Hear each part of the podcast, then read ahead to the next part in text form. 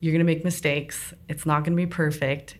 Sometimes you're going to think it's, you know, going to be a complete mess, but you learn with every aspect of that and you become so much stronger and so much better because of it. Convincing yourself that you have a good idea is step one, and then um, being brave enough to go and write that idea down and go to people and, and you know sell them on it, get them get them excited to invest in your company, get that first little bit of, of income. That's really the hardest part. From Vermont Center for Emerging Technologies, it's Start Here, a podcast sharing the stories of active, aspiring, and accidental entrepreneurs. Today, we sit down with Jasmine and Ryan Farrell, the Morrisville based husband wife team behind ZestBloom, one of Vermont's most exciting Web3 startups. Welcome. This is Sam Roach Gerber and David Bradbury, recording from the Consolidated Communications Technology Hub in downtown Burlington, Vermont. Let's try that again. I messed up recording the first time. Jasmine, Ryan, hello. Hello. Thank you for uh, welcoming us. Good morning. See, your second hello is like way better anyway. So That's I'm right. feeling really good about this. I don't know. That first one was going pretty well, I thought. Damn it. I was uncomfortable with it. So um, let's get into it here. This is like, it's crypto, it's DeFi, it's blockchain, Sam. This yeah. Like- I'm, I'm going to be the, the novice here that'll ask all the painfully obvious questions, but I'm hoping some of our listeners are sort of at my level here too. What is Web3? What does that mean? We're seeing it everywhere. What does it mean? Well, um, it is a new method of interacting with the internet uh, in a way that decentralizes authority, puts control back into the hands of consumers and creators. Uh, and different participants within the ecosystem, within the whole web e- ecosystem. I'm going to do a little bit more simplistic description. It's, it's a public ledger.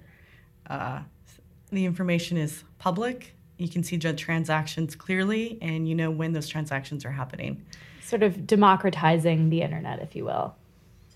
Yes, yeah. I mean, it's exactly what Jasmine said. But as it's getting more advanced, we're seeing uh, we're seeing things like smart contracts and code and things like things being able to live uh, within that public record. So uh, it's being it's it's growing and it's still in its, in its infancy, and we're still we still are exploring the power that it's going to unlock for people. And, and the blockchain is sort of the, the word we use to describe the enabling ledger.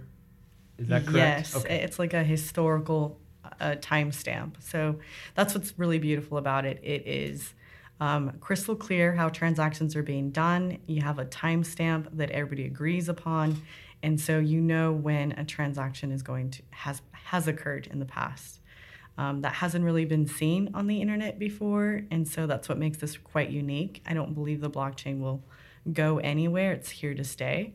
But how we utilize that is really undetermined still. And we're just the pioneers that are going to help facilitate that. Heck yeah. I mean, my God, like they're so thoughtful, so calm, intelligent. It is exciting. So Sam, do you remember our first contact with Jasmine? I mean, I remember Jasmine reaching out, and I remember reading it and being like, I don't know exactly what she is talking about, but she sounds cool. So I'm going to give her a call. It was like a creative studio for like folks that are interested in like web design and artists, like, UX co-op totally and she's engineers yeah, yeah. and, and I still want to facilitate that. It's a total dream still i think i love there's it some value behind uh, that. truth well, truth sam i thought it were, i thought were you going to delete it or forward it to somebody else? Like how close was it? 100% would have deleted it. I actually did no, not. No morrisville Gullimore county. That's my that's my my area so. Um, can you tell us about your backgrounds and and sort of how did you end up um, in morrisville yeah, um, I'll I'll kind of start with my background. So I initially started as well. I graduated the Selma like biochem degree, and then I went into finance. I was a J.P. Morgan uh, financial advisor for the wealth department for six years, and then I transitioned into a startup called Lending Club, and they actually went public. They went IPO when I was there, so I kind of saw the roots of it all, like what it meant to be a startup and what that looks like, that journey. And I told Ryan I wanted to go back to school, so he helped actually facilitate that. And uh, I went back to a community college. I got a, my background in Linux, C, and I took courses also in Berkeley. And then I got an internship at um, Lawrence Berkeley Lab as a site reliability engineer. So that was really cool. And I worked with big data, um, the supercomputers. And, we, and then I got pregnant and we moved to Vermont and we decided uh, kind of a family lifestyle was for us. But um, we still wanted to stay in engineering, of course. Yeah, and um, so I'm I've been a career engineer um, my whole uh, I mean my whole professional life. Um, I, started, I studied electrical engineering at UC Irvine.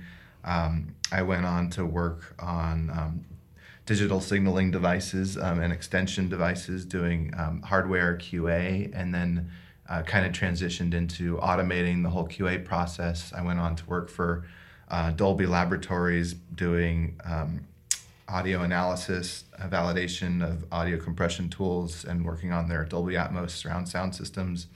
I've worked for Canonical, um, the makers of Ubuntu, on um, cloud reliability, um, uh, automated tools.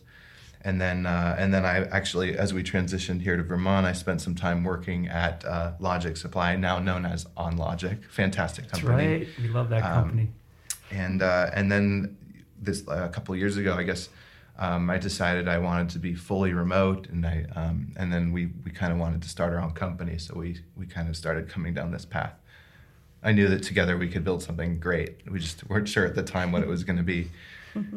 So um, you're going to start your family. You found a house on the internet you wanted to go see, and you, you show up in Morrisville. And I like that you gave up the fact that we yeah we bought our house online, sight unseen. So. Don't, don't do that, by the way. no, but it, we don't regret it. It was it worked out really great for us, but it could have could have it's been very different. Gorgeous Victorian house. It's, it's it's it's got a you know non traditional color. Love it. Um, I I stopped and took a picture of it. I didn't tell you guys this because I want the picture, you know, like they show that photo of Google started in this garage, right? I feel like the Web3 search engine started at this blue Victorian house in, in Morrisville. I can't wait for you to show it to the world. Yeah, the uh, we definitely picked a San Francisco color, and I, I do believe Mary West, our neighbor, was uh, a little dubious of it all. and so, why Vermont? I is was it totally kind of random? Did you have any connection here? Um, so we really love Bernie Sanders. We've heard of him. yeah. No, and, and we did our research on all the different states that we wanted to live in, and we did a East Coast trip.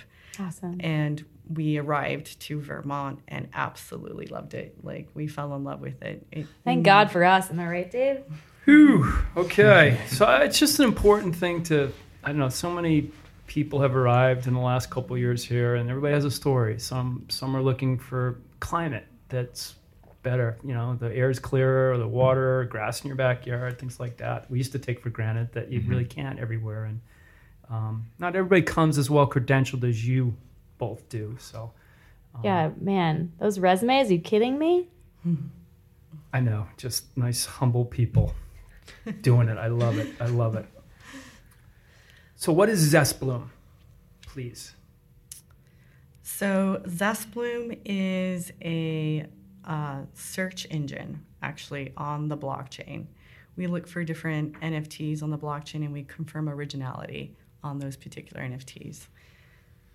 Um, that's right. Yeah, we've we've started. Um, I guess we've started building. We started focusing on the problem of originality detection. Um, uh, you know, I guess a year to nine months ago, and as we started building out the um, the technology, we had a, a, a, third partner join us, Evan Maltz. He's a PhD uh, uh, graduate from graduate UCLA. from the UCLA, um, and he brought with him um, some really excellent expertise in that exact realm, uh, and and through some through his contribution uh, and the ability to do um, you know reverse image search and originality detection we actually also ended up building all the components needed for a, a fast and efficient search engine that uses natural language processing. Uh, it can do complex queries and find um, what's in imagery just by um, the descriptions and the things that are in the picture, and there's no need for any additional metadata to be um, indexed. And it, it, it works amazingly well. We can do that reverse image search and we can do that text search. Wow. Amazing. So I have a couple questions. One was um, first of all, I think just for listeners, what's an NFT? An NFT is anything that's minted on the blockchain. So it could be a picture, it could be text, um, it could be an audio file. Essentially, it detects when it was minted, the date and the time, as we described earlier, um, and that's what makes it an NFT.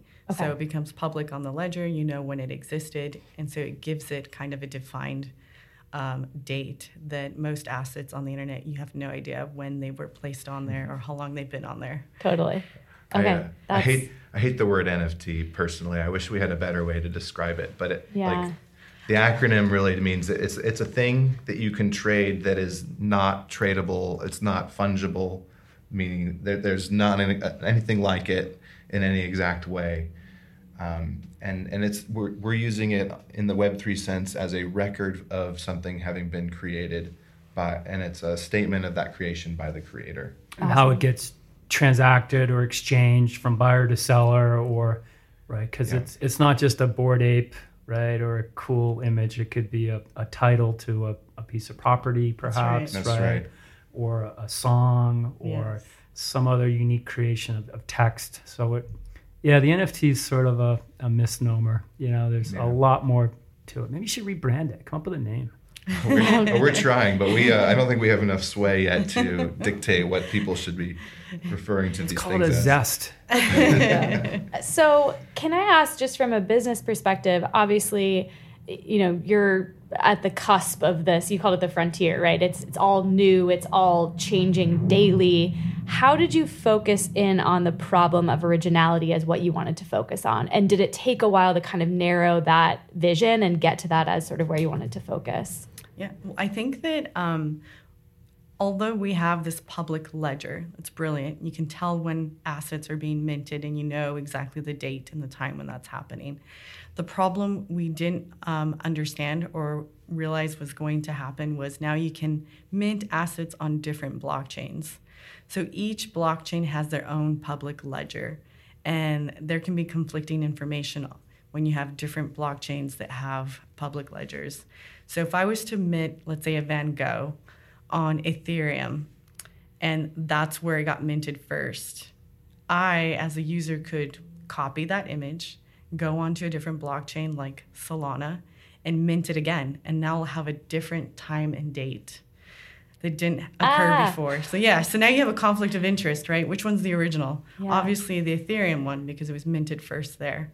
Um, what our search engine does is it crawls across all of the blockchains and it looks for that original asset and where it was minted and what time it was minted at. So it can pull that original asset and confirm the originality. And so, like, can you just give me a, a case of like how this has solved the problem for someone? Um, I think that this this it's still too early to say, Yeah. um, but we have seen many instances of fraud exactly in the way Jasmine has described it, um, resulting in people spending hundreds, if not thousands, or even tens of thousands of dollars on something that would ended up being a fake or put out there by somebody who was um, a bad actor No. and and that that's the exact kind of problem that we are we're hoping to curb. Um, as as the Web three industry is still pretty nascent, um, I think things like that hurt its ability um, to be adopted in a widespread way, um, and so. So our tool will actually help bring some of what makes Web two work really well back into the Web three um, aspect of things. got that sam Yeah, It's no, all I clear. do. All clear now, right? I, I mean, can you imagine yeah. someone like copying the title to your house Yeah, and selling it on Scary Solana, hell. but you're like, no, I did it on Ethereum or something. Like Yeah. that's that's Yeah. terrifying. Um, Yeah. And some of these NFT art pieces are high dollar value today still. so. Exactly. Um, can we talk about the technology and you know and just how brilliant is Evan, your third partner? because you know we watched him over this last year finish his PhD at UCLA, get these patent ready and filed in the tech. So just you know maybe humble brag a bit about your tech and and your third co-founder. Uh, well, yeah, of course. I mean, our tech is the best that we've we've seen, and there are some companies that I think are tackling a similar problem, um, and and we've actually built a product that works, and it's and it's ama- and amazing how well it works. Um, we have we've yet to see anything that works um, better than that, even compared that to um, like Google's reverse image search. Um, I, we're able to pinpoint things on the blockchain, which they're not capable of doing, at least not at this time. maybe uh, maybe an acquisition's in order here. also, our search results are quick. Um, if you look at different companies that try to emulate what we've done, um, their results, first off, delay quite a bit. Um, there's probably like a 30 second delay for the results. And then, second, they generally don't um, actually pick up on what we're asking of the search engine to pick up on. Our system is very sophisticated. It's quick. You can be very descriptive. It could populate those results very, very quickly. It's um, like 99.9% accurate you uh, there's a chance where you know it, it may get it wrong but um, for the most part you can crop an image you can reverse an image you can add a collage of images and it will still find the original asset on the blockchain yeah and, and if i recall your algorithms they're learning with each search that's right there's how do you cut, can you dumb that down enough so sam and i understand I mean, it's it's um, it. We're using different models to create our our search results. So some of it is from other companies that have spent millions and millions and millions of dollars on AI um, research that we're applying into the search. And then there's also RIP that um, kind of does a mathematic equation on the back end that helps validate the originality of that particular piece. So you've got different layers that are being applied to get the results that we're receiving, um, but each one are very critical into what that will look like as as an output on our search engine. Wow. I even understood that, Dave. So I hope so. uh, yeah, I mean, I love the fact that your search engine, right? I always try to when we look at businesses say, "What? Who benefits? Like, how do you know what, what happens?" It's a it's a faster search. It's assured or authenticated as being, you know, true representation of frauds and copies. Um, it's a more precise, refined search. So my my results that I see as a consumer, right? I'm more satisfied. It's not the worldwide waste of time kind of days. And from a, a search, uh, a host of, of a lot of images and, and and, and NFTs, um, they use less computing power, right? If it's faster, cheaper, better, more precise, so everybody benefits, right? The exchange that we're doing the search, the cloud companies on the back end, and the consumers, and then I guess the public, just because it's so trust trusted and validated. Was there any question on who your biggest fan in the world is? I'm like desperate to get a T-shirt or something. Like I don't have anything yeah, branded. work on our swag for sure. Yeah, yeah. I think maybe like I had. I think your your sticker was nice. We got yeah, we need more swag. You're right. I it's, think it's really great. I mean, you did the logo and the name. It right? did. Yeah, yeah. It's, it's, one of my favorites. Yeah. Such a good name. It's an amazing name. Uh, it was fun. It was like I we try to keep it simple and easy to recall. It's um, so easy to recall and sticks in your mind. Yeah. Doesn't remind me of anything else, which is rare. I feel like. Yeah, that's a good. So, point. what's the business model then of Zestbloom? So you have this tech. How do you how do you do the consumers buy it, or how do you get it out to the world? Yeah. So the idea behind that is that um, we help refine search for other aggregators um, other marketplaces, probably gaming, you can imagine. So here's an example. Uh, we had um, uh, a CEO for a gaming company approach us, and he talked about how there are about 1,500 uh, gaming platforms that are joining blockchain technology, and with each one of those gaming platforms, there's about you know, you know, 150 to 500 assets that they're selling, and then times that by uh, you know, a thousand because they're replicating those assets. So how do you search through all those assets? Like how do you, how do you find the gun that you need and the armor that you need to go fight your your war, right? Like like what do you do? And so he came to us with this problem and he saw that our search engine is so sophisticated. You can be very descriptive. You could say I want a shield that's red with flowers on it. And it will populate the results for that. And then you can make your purchase and buy those assets. And that's kind of unique. It's we bring the consumer to the user right off the bat and there's no need for you to go around and searching and um, looking for those different properties that you would normally have to do. So that's the that's kind of a strong value for for business to business um, usage. Yeah, as Jazz said, the sheer volume of, of content that's being um, tokenized uh, We're is going billions, to. right? We're talking about yeah, Yeah, bil- billions like of assets. millions, tens of millions, and it's going to be Yeah, in the billions. billions. And and what we're our search is going to be able to do, it's going to be able to find you that handful of grains of sand on the beach, you know. Um, and it's not just we're not just talking about art. I think we've already touched upon it a couple times. We're talking about um, tokenized assets of, of value, and so that's that could be the deed to a um, you know property or a license agreement for something, um, and and then add to that. Um, so so as you asked, the original question was how do we monetize this? Um, well, we're selling APIs to marketplaces and aggregators for that search capability, um, but we're also working on uh, our own set of smart contracts and technology that can facilitate new mechanisms of, of transactions for those different kinds of assets. So cool. So, so cool. And how, so how, when did you start the business? we started march of 2021 yeah That's crazy. It's, it, i can give you the exact date march 21 2021 oh, all right. Love that. 21, David 21. Corporation, baby. I love it. Um, Sorry, that was leading into a second question. You're gonna have to so I wait. will- I- I You're will gonna wait. have to wait. I'm wait. going to be patient. Um, so starting from the from the beginning, how have you financed your company? Um, and just sort of tell us the sort of highs and lows of that process. Yeah. Um, well, we came to you guys.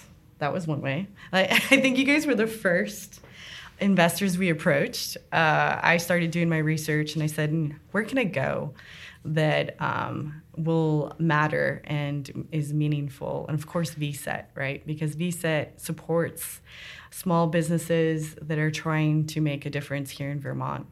Um, and I felt like we fit right in that, and, and we're also kind of unique to the industry, right?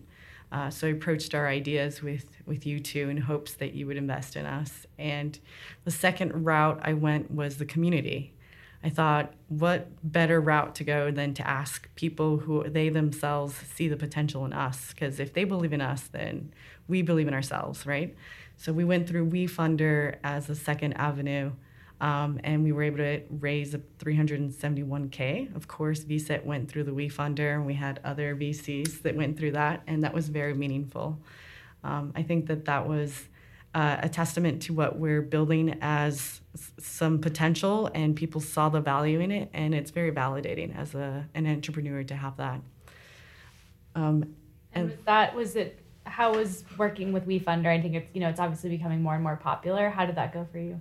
Uh, it was a little bit of a mess initially, and I, I won't blame them completely, but but I do think that they're better now. Uh, they were the way better. Themselves. Yeah, they had some growing pains That's too. right. Yeah, for sure. Yeah, yeah. So they were a startup as well. I, I couldn't, cr- you know, be so critical. I think they went really far, and their idea was meaningful. Um, they're better prepared now for for other people who want to join that space. Uh, but initially, it was a little a little challenging, and Yeah. I, I leaned to Dave for a lot of suggestions. Let me tell you. so so would you for a company who's thinking about using WeFunder, do you have any recommendations of what, kind of what you need to bring to the table to make it successful? Yeah, I, I would suggest uh, understanding what your valuation is. Um, know how much you're willing to give up of your company because that is the first step to you continuing working on your company. How much are you willing to give up? Um, and really understanding uh, marketing. You know, get your voice out there. Tell people. I told my entire family. Everybody invested in my family. Uh, and let everybody know that you're trying to accomplish something that's kind of bigger than yourself and you need assistance to, to do that. So, That's so great. And then awesome. you were able to get uh, some foundation backing as well. Could you talk about that? Yes. Um, yeah, we we've submitted uh, we've submitted some grant proposals. Uh, we started our work on a blockchain called Algorand, which is a small blockchain, but it's um, extremely powerful and in terms of its technological offering. It's um, probably one of the most efficient and fastest um, technologies that I've seen as I as we initially did our research as to where to start building.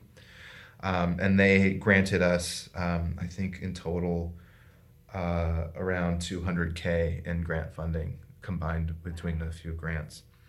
Um, and that was very meaningful. Of course, we've we've we started by building out an indexer and, and running all of the NFTs from their um, from their systems through our pipeline. Um, obviously, the core technology that we built is completely chain agnostic, and, and we are looking to expand uh, into multiple ecosystems because that will only make the technology more valuable. But how validating, right, from the start you know, having them buy into what you're doing is, I mean, I can't imagine a better partner to begin.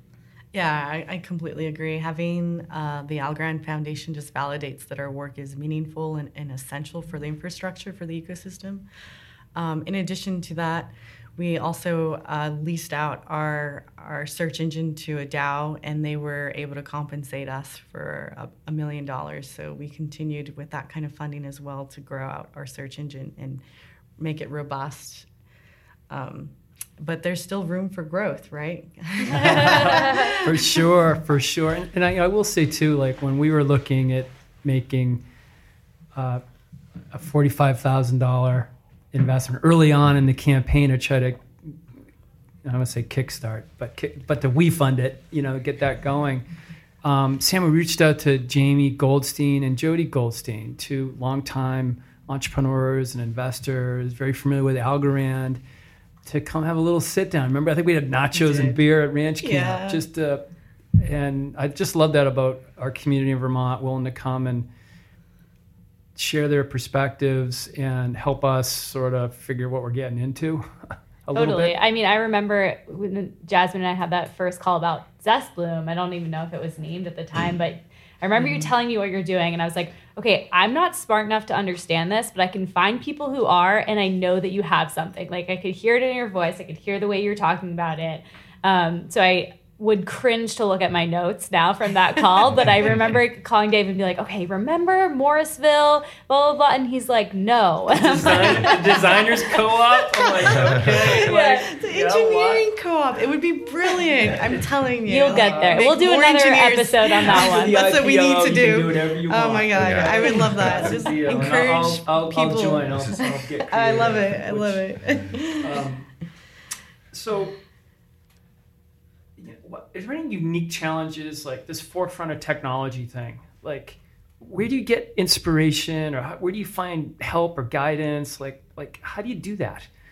I mean, I'm a really good follower, right? But how do you how do you lead at this cutting edge stuff that seems to change every 90 days? Oh man, change every it changes on the week.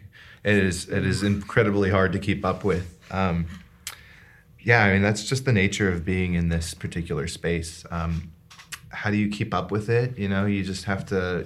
We we have lots of um, people that we've met through um, conferences and people interested in building out you know technologies adjacent to ours, and we we pretty much just have you know a million Telegram chats open about different things um, with with different partners. Um, uh, yeah, and and even then we still get blindsided by something you know some big news you know some news announcements on, on like a weekly basis. Are you seeing innovations like uh, coming out of Asia or Europe or the U.S.? I mean, I mean, you, you have touch points and relationships globally. So, any who, any any geographic sort of lead in this, or maybe it's a regulatory environment or or a mindset or something. Mm. I think it's a little of everything. Um, we did just come back from Singapore, which was really amazing. We saw a lot of talent there. Um, it's it's fascinating to see what people are focused on.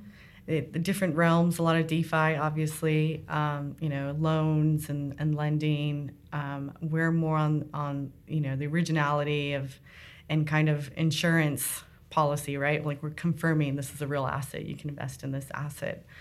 Um, but if you you know in Europe, I know there's a lot of like NFT marketplaces. That's really the trend there. There's a lot of high end art. And then you've got West Africa, which is probably the leading um, country in the world that is going into crypto, and they're actually regulating it, which makes a big difference. Now, mm-hmm. I do believe that when the United States starts regulating crypto here, it's going to be much more meaningful. Um, it's necessary because you need safeguards. If you're going to go invest in a stock and your stock fails, you get to write that off. You know, like it's not a complete loss, right? Like you get to write that off at the end of the year. You invest in crypto, you don't get to write that off. That's just your loss. That is it. That's what you take for your. yeah, and so that is a problem Nobody that needs to me be that. addressed. Yeah. no, yeah. So you you have to remind yourself that um, if you're going to jump into the crypto world, know that it's not regulated, that it's like the wild wild west, and we need companies like us to to make sure that assets are legitimate. So how you know, like Ryan, you said things are literally changing week to week. Like, how far ahead can you plan? Like, you guys definitely don't have like a three to five year like product plan, do you? Like, because it's just changing so quickly. I'm just curious. Like, how far ahead do you look? Uh, you really just have to do the best you can. Um, in paying in particular attention to um, the regulatory side of things and the legal side of things, which Jasmine excels at. She uh, she made sure that everything Someone's about our got right? company is structured properly and that we have all the um, you know all the I's are dotted and all the T's are crossed and um, and yeah that that's really the best you can do. Um, and we have lots of conversation with lo- with our lawyers and our several accountants. lawyers, several accountants. Yeah, we. Um, I think our goal is to make it more concrete. You know, to bring crypto in a world that makes sense, that benefits everybody, and everybody can take advantage of that. Um, we're creating a tech that will help facilitate that. Our tech is here to stay. Like it's permanent, and even though the world around it changes weekly.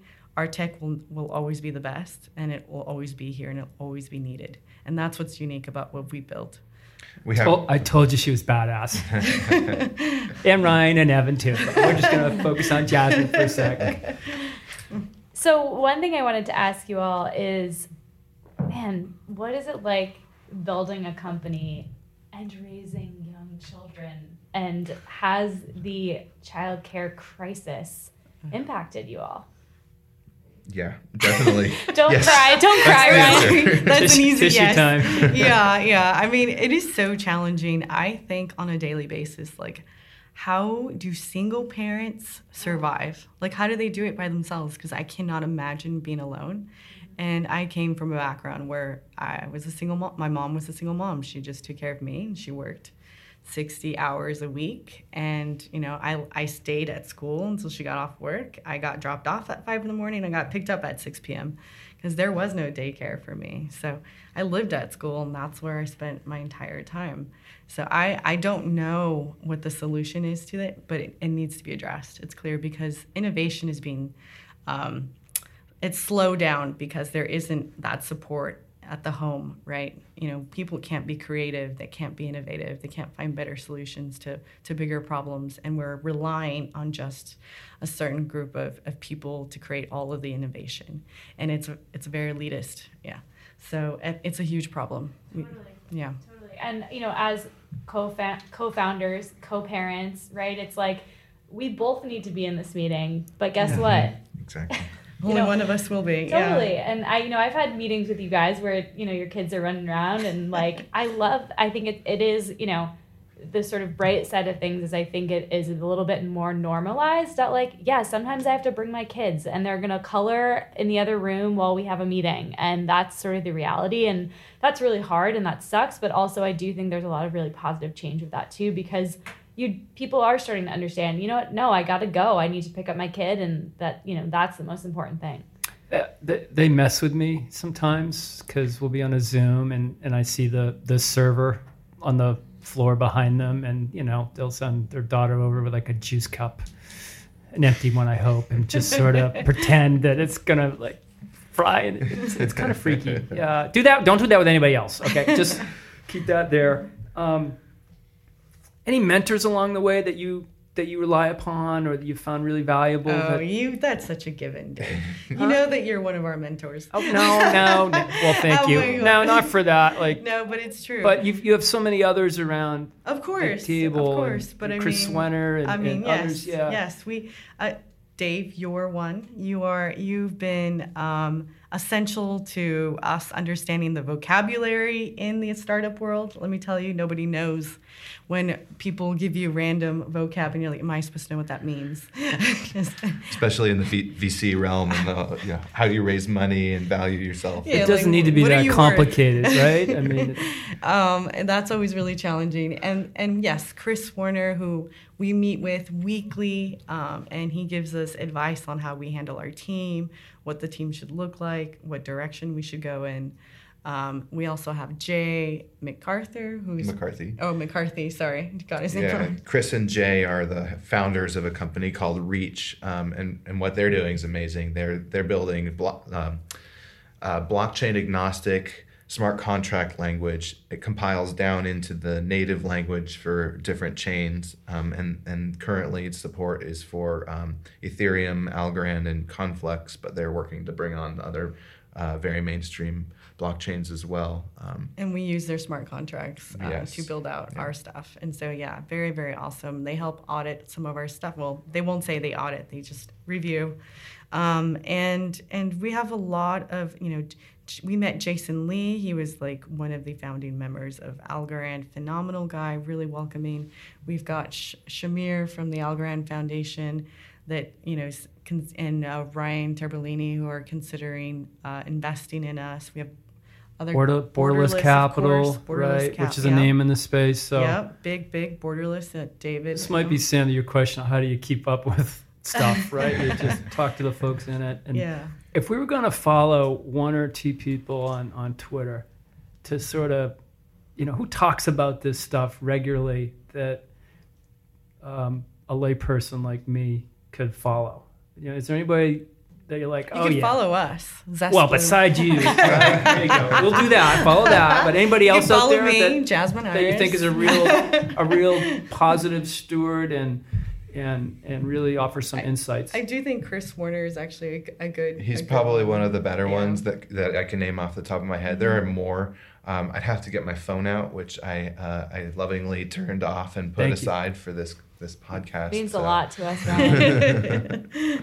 um, man, any big screw ups? Any big mistakes Oh, that yeah. you could, you if you me? could go back and redo, that maybe you can help another entrepreneur prevent? Oh, I, I favorite phrase, right? What was the phrase that you used when we first built our first uh, marketplace? And Um, well, we did end up. We first we you know we hired a team that probably wasn't as skilled as it needed to be to build our first product, which um, which was initially looking like it was just going to be a simple marketplace. That was before we really got deep into the originality side of things. Uh, and so the phrase Jazz is referring to is to give it a, a Viking funeral. Uh, after we'd spent all that time and effort on something that um, that wasn't going to be paying our bills, we were, Painful. and then you know the code was bad, so we ended up um, we ended up taking only the best parts of it and porting it over into our whole new application.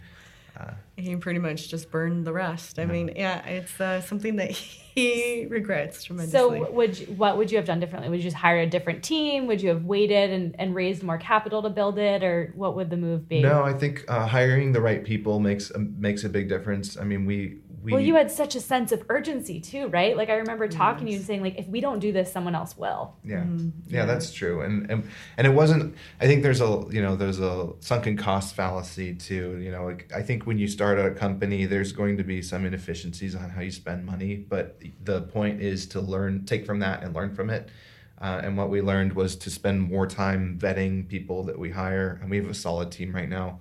Um, our total headcount right now is six and we've been able to build this amazing product with um, with such a small number of people, and I think that's a, a testament to how much better we've gotten at, at choosing our talent. Also, just just to mention, you were still working, so you actually did not um, give up working. You once Ryan decided to dedicate himself to the project, he was actually able to come on full time as an engineer, and he had the project, Yeah. and that made the difference. That's a fair we point, pivoted yeah. Huge really, really quickly. But after terrifying, right? Yeah. Like a scary thing to do.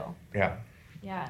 Um, Jazz, can you talk a little bit about being a woman in crypto? Because Oh, there's fun one. probably not a lot of you. Like, and you're talking about going to all these conferences and things. Like, do you feel like a leader in the space? Do you feel like you have, you know, other women that you can connect with? Yeah, I, I do feel like I have other women that I can connect with actually. Um, yeah, we've got we've made a few friends with a few other CEOs that happen to be females as well. Natalie, fantastic. She's doing Prismatic, which is another project on DAO tools. Um, but it is uh, seldom do you find someone that is in the same kind of uh, category that you are in, right? Like I'm a minority. So I'm in minority not just because I'm a female, but because I'm also Hispanic. Um, it's rare that you find anybody that has those two categories in them. Like um, just recently, when we went to Singapore, we got invited to a, a group through the Algorand Foundation with the 50 most promising projects.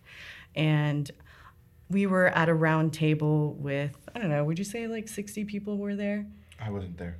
Oh, I'm sorry. That's right. I was watching the kids. Ryan was Because we watching have, the kids. back to your original question, we have to take the kids with us when we go uh, these conferences around the world. So we take turns. Yes. So I, I'm there, and uh, there are three other females besides me.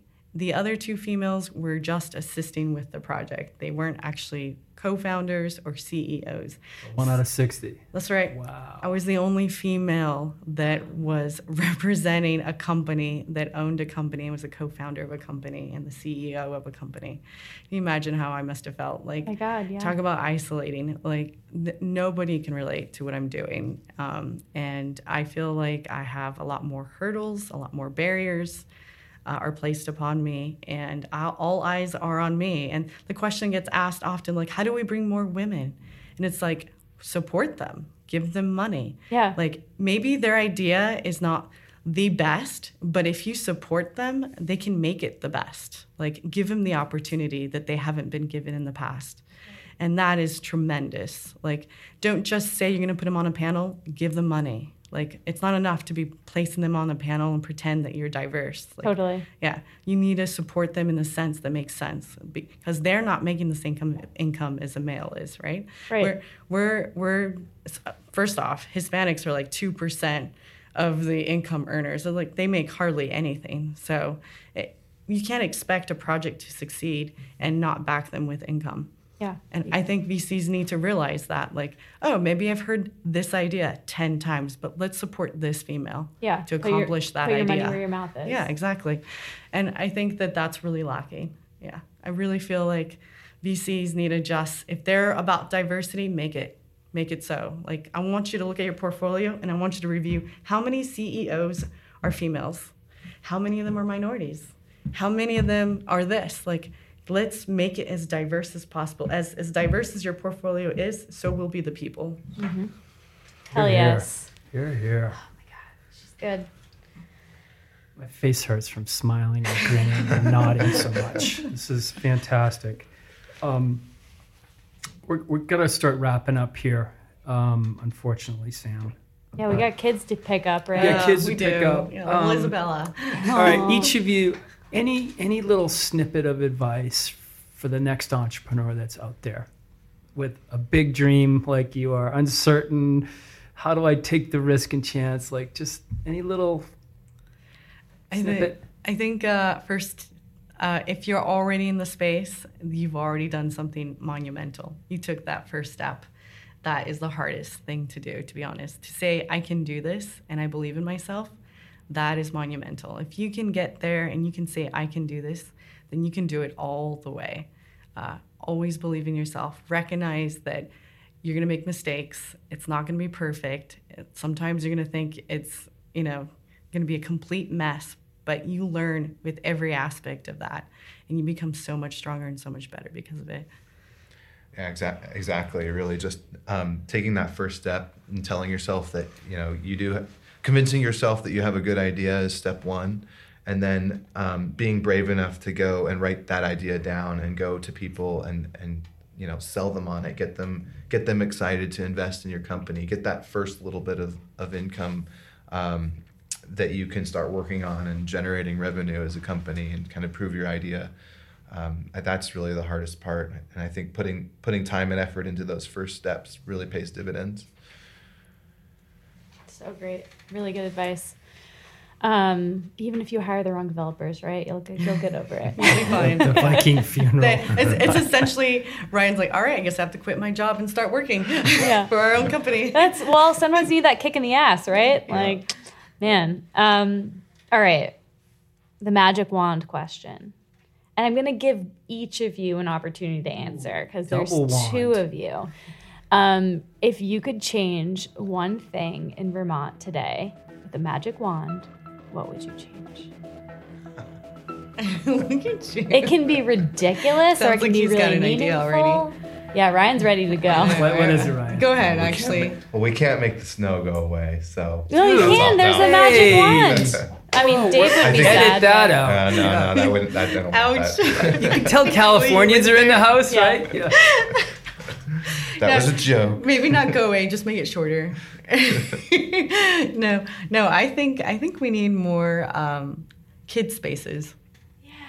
I don't. Think we have enough kids like Like to play and learn and, like, gather- because they can't always go down the mountain. Like we take them down the mountain for 15 minutes and they're done, and they're like, okay, get me off this mountain. So like, what else do we do with them? I know every mountain should have like an indoor jungle gym situation. Yeah. I guess Jay the climbing does. gyms have been great. Our, Something our like- boys love doing yeah, that. And like- those programs and the swimming hole is kind of fun. Yeah. But you're right. It's, more outdoor stuff, more indoor stuff. For the snow, the season is long, so the kids get stir crazy and they Do you try want to? bus Do you want to become a snowboarder this winter? oh, I am a snowboarder. You are? I didn't know Yeah. that. That's not on your resume. I've been snowboarding since I was 16. Oh my god, I thought Dave couldn't love you anymore, but here we are. I'm like thrilled. oh my Mountain gosh. High is where I would go. That's where I usually snowboarded. But yeah, now we're here. I haven't had a, the opportunity because of our kids. We snowboard with them going down the little hillside, like I said. Yeah, it's still painful. Yeah, Yeah, it's it's really not painful. easy. No. No. But yeah, I think more more stuff indoors for the kids and in throughout the area, not just like you know in the main cities like Burlington. But I'm willing to little drive, man. Yeah, I'm me too. willing to drive. I would love to go like jumping from town to town because my kids are like, I want to go to Monkey Do in Hyde Park. I want to go to like you know something in mm-hmm. Johnson. I think that'd be cool. Totally. I think my answer is I just want some some real authentic Mexican food. That's my answer too. Look at One Dave's hundred percent. He's like feeling hurt left and right over there. I mean, the, yeah, yeah, yeah. No, a hundred. Can you name a good. Mexican restaurant for us? I'd love to hear it. Where they make I- homemade flour tortillas. There is- Well, I, not well, you one. told me about some of your skills, and um, I, I don't, I don't want to out any restaurant. Pro I know. I just said there isn't a good one, so I'm probably gonna get some hate mail. I was but like, do you have sorry. any good? I just want to hear one. Not authentic, that's for sure. Well, I think when you establish this designers co-op, oh, let's put a go. little uh, kitchen Let's do nearby it. too. Let's think- do it. let's do it. Engineering homemade flour tortillas. All right, well, let's get this search engine out there to the world and, and, and have some fun. Jasmine and Ryan, thank you so much for, for Thanks, sharing guys. your story. Thank and, you for having us. Evan, we'll talk to you another time as well. This has been Start Here with Sam and Dave, a podcast sharing the stories of active, aspiring, and accidental entrepreneurs. This series is made possible by the Vermont Technology Council and Consolidated Communications. Follow us on Twitter at VCET, VCET. And let's get back on chain.